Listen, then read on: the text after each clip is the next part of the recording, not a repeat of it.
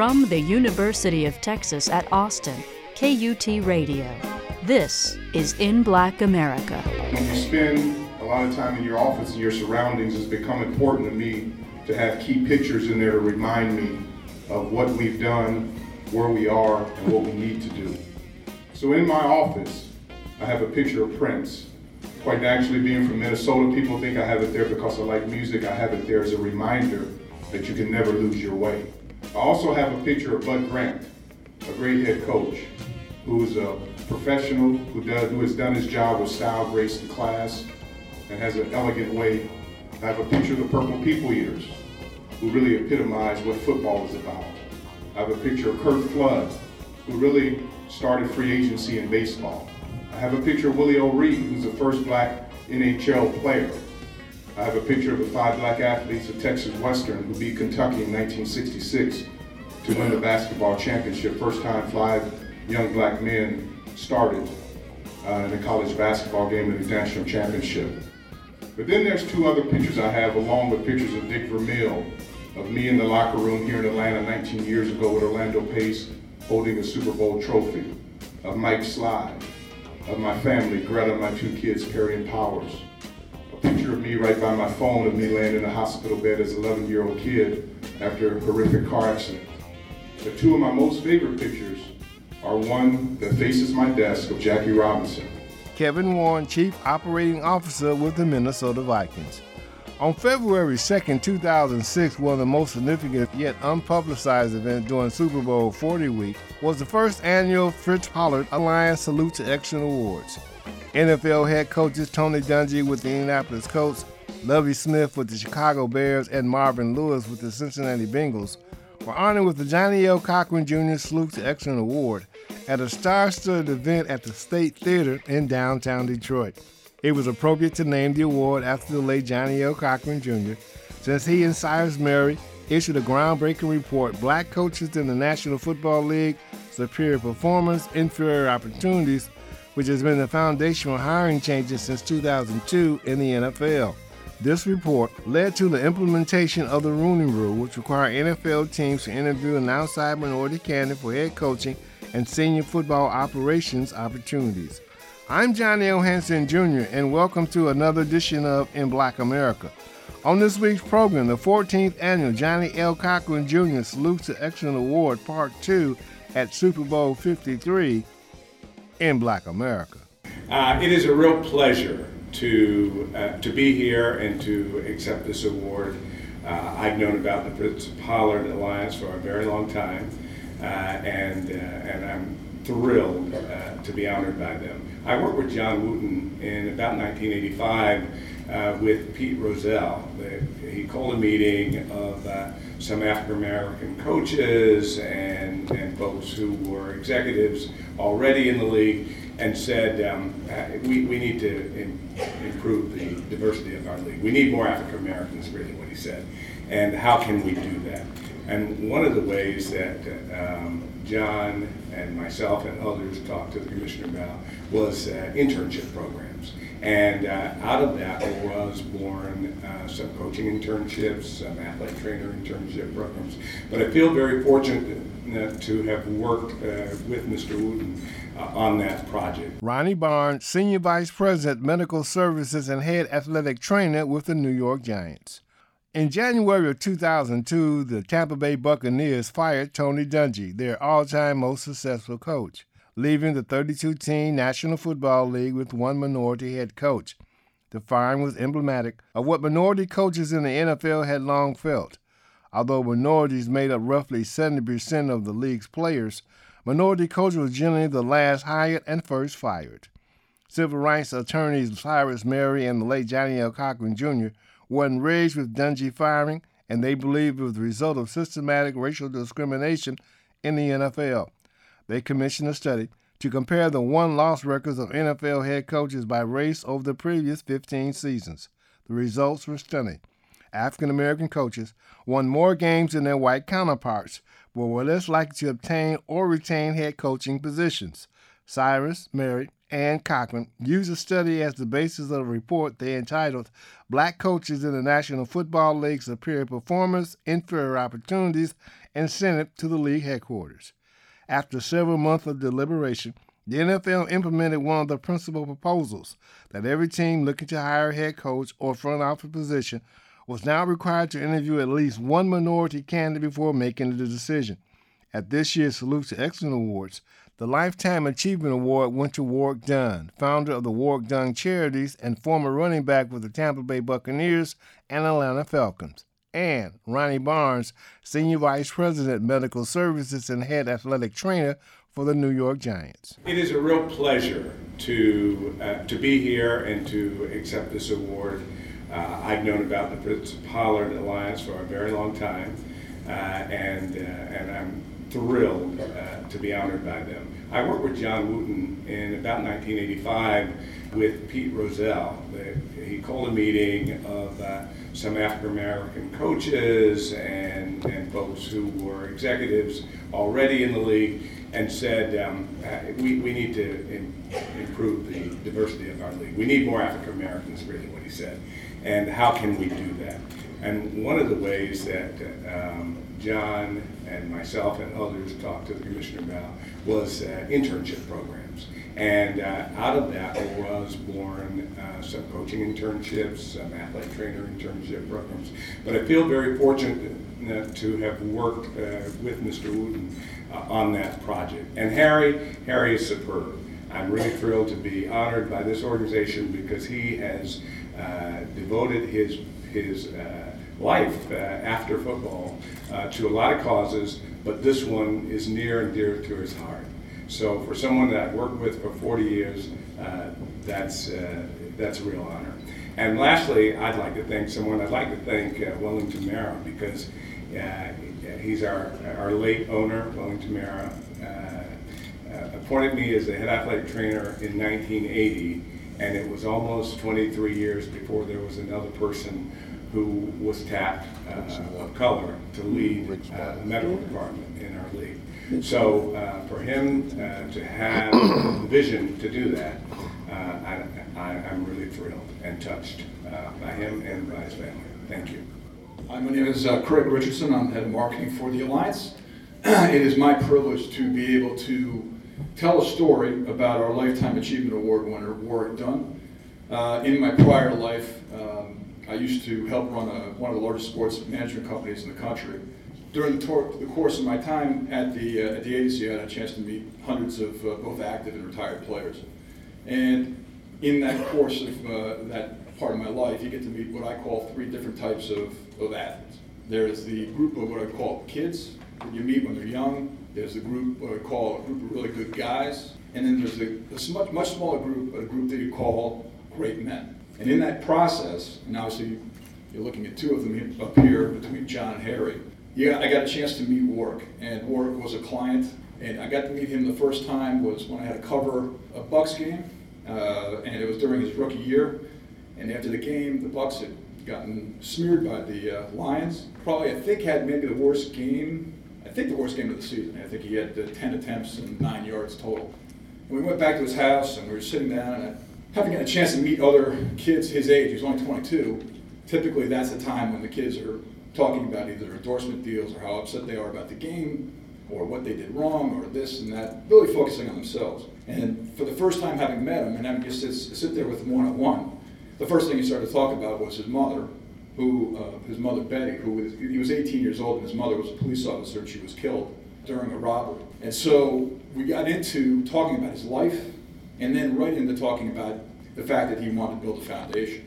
And I'm going myself, I can't believe that I'm listening to a 22 year old kid talk about, especially after a game, talk about wanting to build a foundation. So we must have sat there it had been five, six hours where he just laid out his vision, his life, how he wanted to do this. He wanted to start establish a foundation that basically helps single mothers like his own, that could basically raise enough money to, to give them affordable housing. And it was at that time, and I'd only been in the business for about six months, but it was at that time I realized I'm not, I'm not sitting with a kid. I'm actually sitting with a great man. And even though he was only 22 years old, I was in such shock to listen to this. It basically put me on my, on my heels instead of actually trying to console him or talk to him about something that was important relative to the game or his endorsements or money, I was actually just learning from somebody who was half my age, filling me in on what I need to understand more about my own life.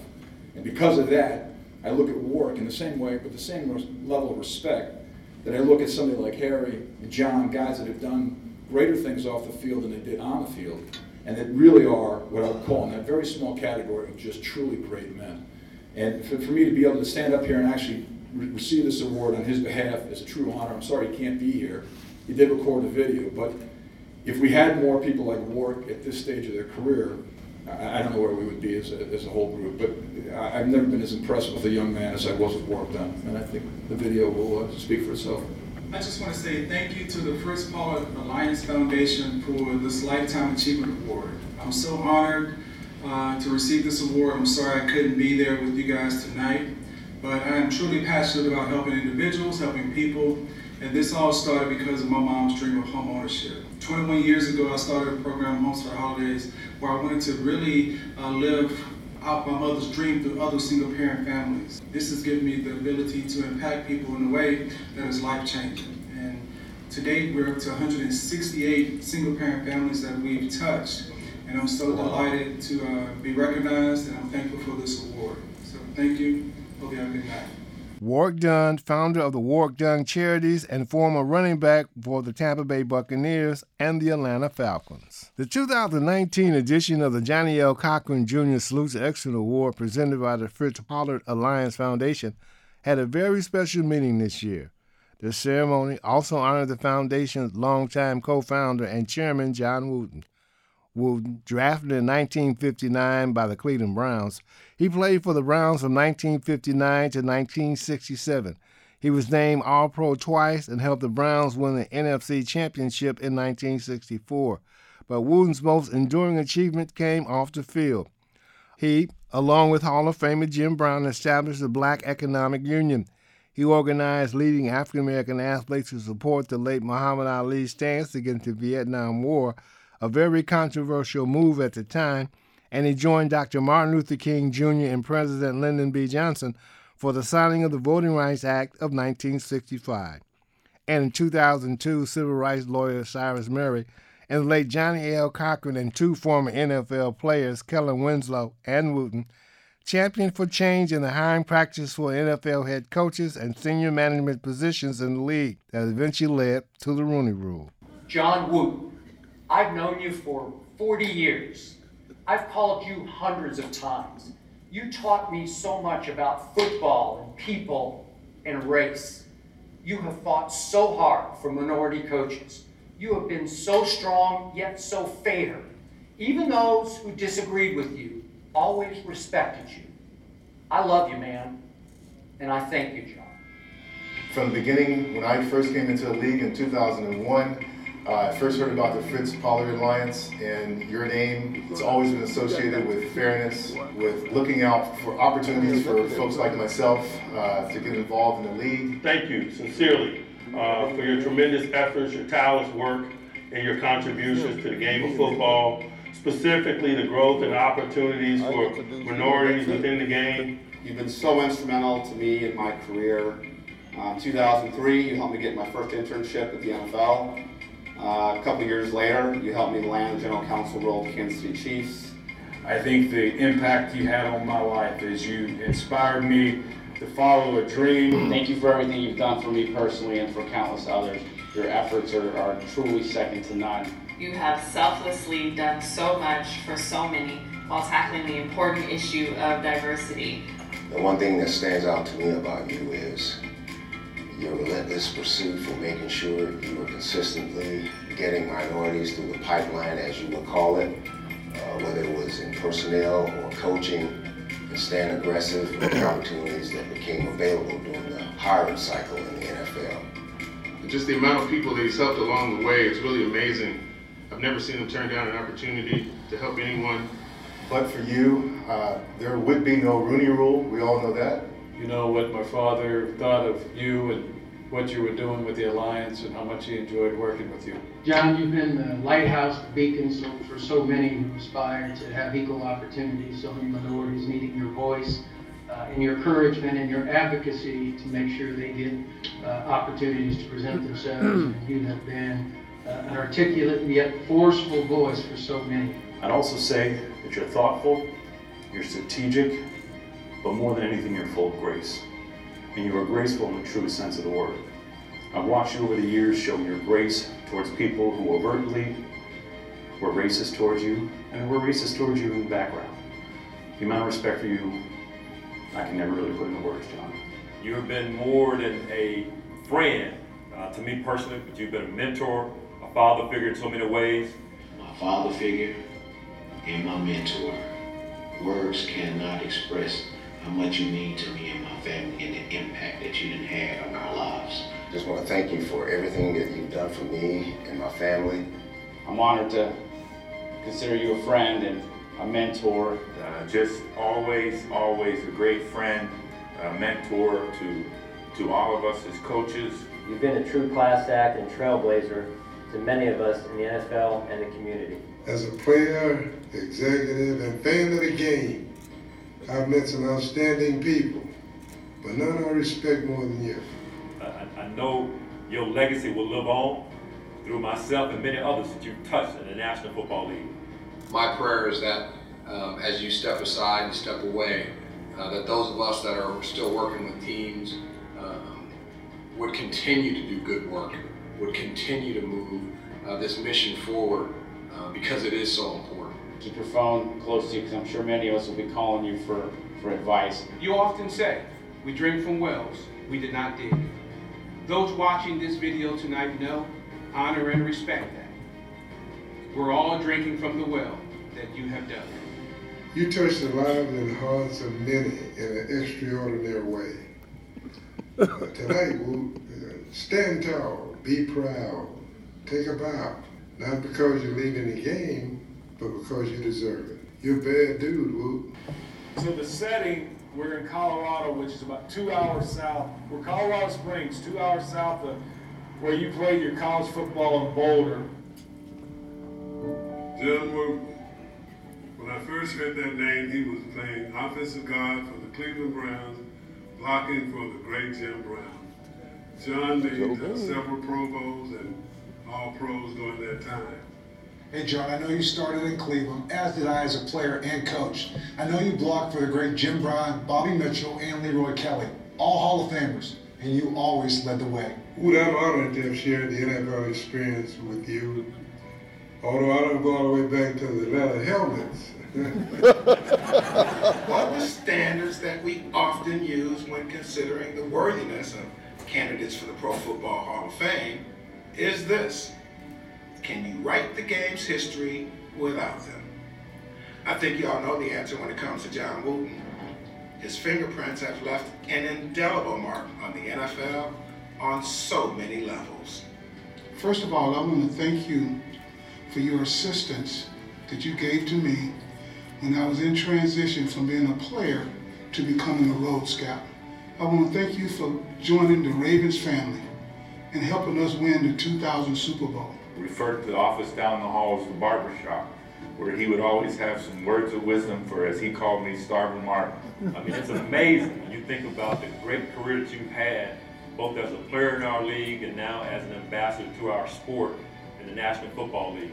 John, we thank you and congratulate you for a lifetime of being team oriented, able to speak truth to power, and helping to create an awareness that talent exists in more than the traditional places. John, can't thank you enough for your contributions, not just to the game of football, but to the greater community. The example you have set for all athletes and to the black community at large cannot be matched. Friends and colleagues of John Wooten. Without sounding pompous, the National Football League would be a totally different league without John Wooten. His tenacious commitment to equality and fairness has kept African Americans in the pipeline for head coaching and senior management opportunities for the past 17 years. Without fear or favor, Wooten has stood the test of time. He has challenged the status quo. Without Wooten, I believe we would not have seen two African American coaches vie for the Vince Lombardi Trophy in 2007. Would you please stand to your feet? And the welcome gentleman who has committed his life to serving others, social injustice, as a champion with the Cleveland Browns, a front office executive with the Dallas Cowboys, the Philadelphia Eagles, and the Baltimore Ravens, also holding a position as an executive with the National Football League, the Godfather, John Wooten.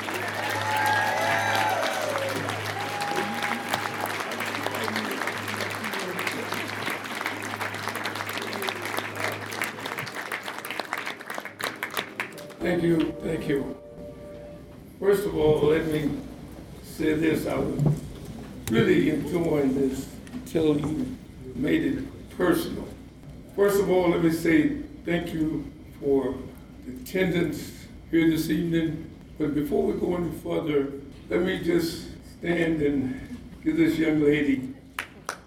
Yeah.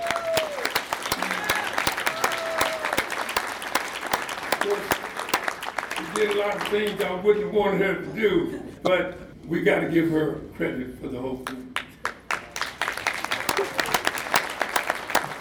I look around the room, and of course, this evening, and talking about where we're going and how we're going to get there, several of you talked, touched on tonight about the pipeline that we have to build. One of the reasons why we take such great pleasure in the young men and women being here tonight, because we want them to see that you don't have to be a football player to work in the National Football League. That's important to us.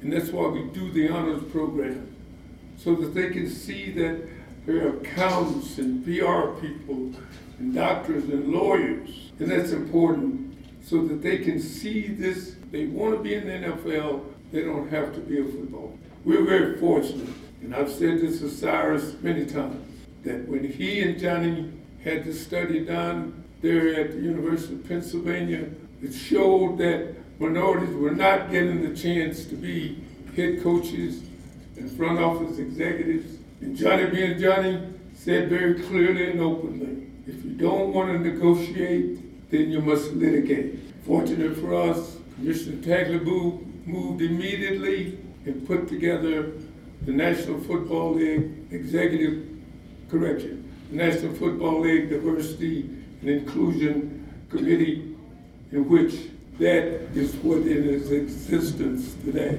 And it, of course, went with that the Rooney Rule that said very clearly if there's an opening at the head coach, the general manager, or the executive football operation, then you must interview a minority. And with that must interview a minority goes to preparation we got to have. And David Shaw knows each and every year I call him and say, you coming this way? No.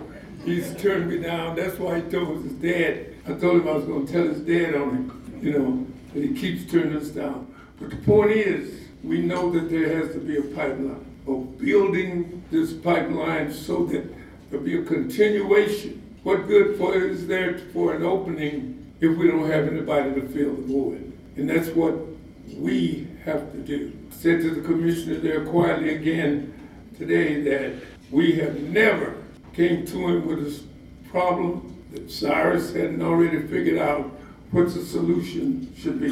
And that's why we take it upon ourselves to move in that direction. We are going to say to them next month when we go to the combine, here is how you build a pipeline. That you ask each and every team to bring onto its three people, one in scouting, it can be a former player, it can be a man or woman in scouting, scouting assistant. On the football field, we're not quite ready, I don't think, put the women in this position because they have to be able to take over and do things that time and so forth and effort. And maybe that they will come. But right now, we got to move forward. What we know is in the quality control area, in the coaching assistance area.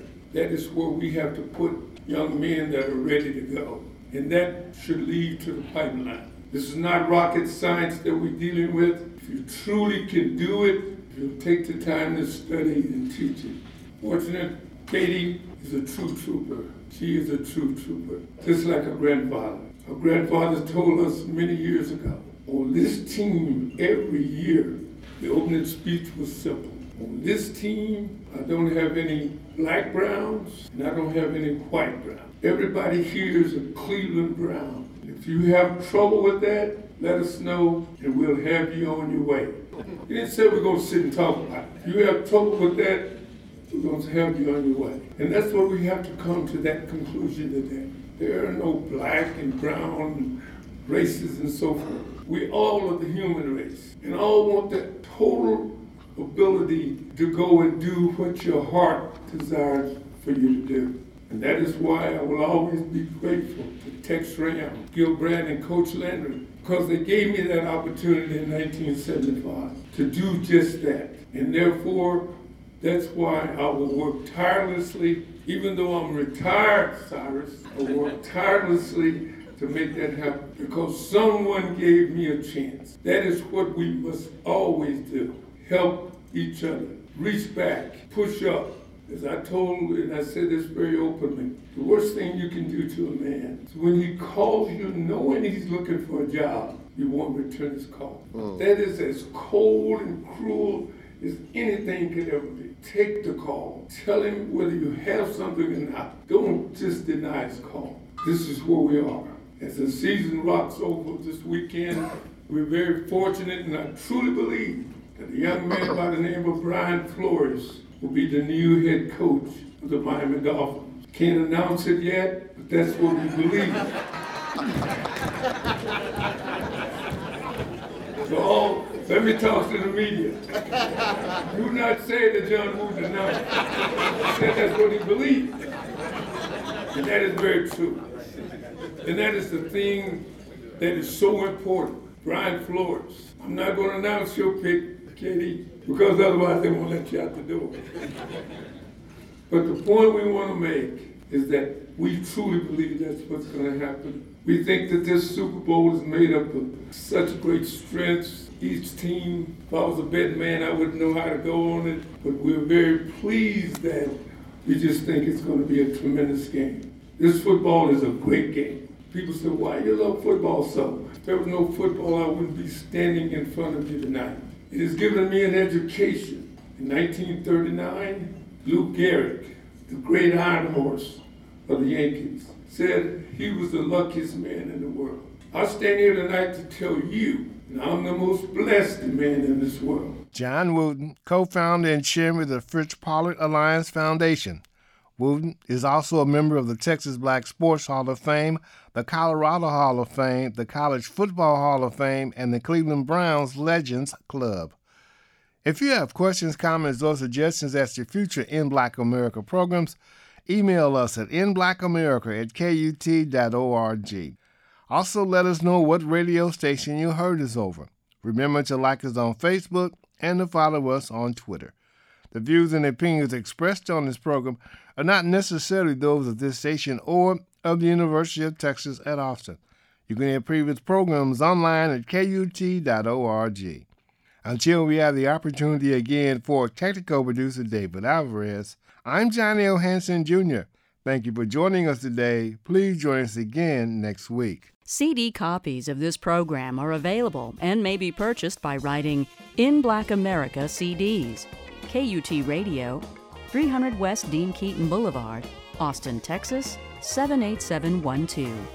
That's In Black America CDs, KUT Radio, 300 West Dean Keaton Boulevard, Austin, Texas 78712. This has been a production of KUT Radio.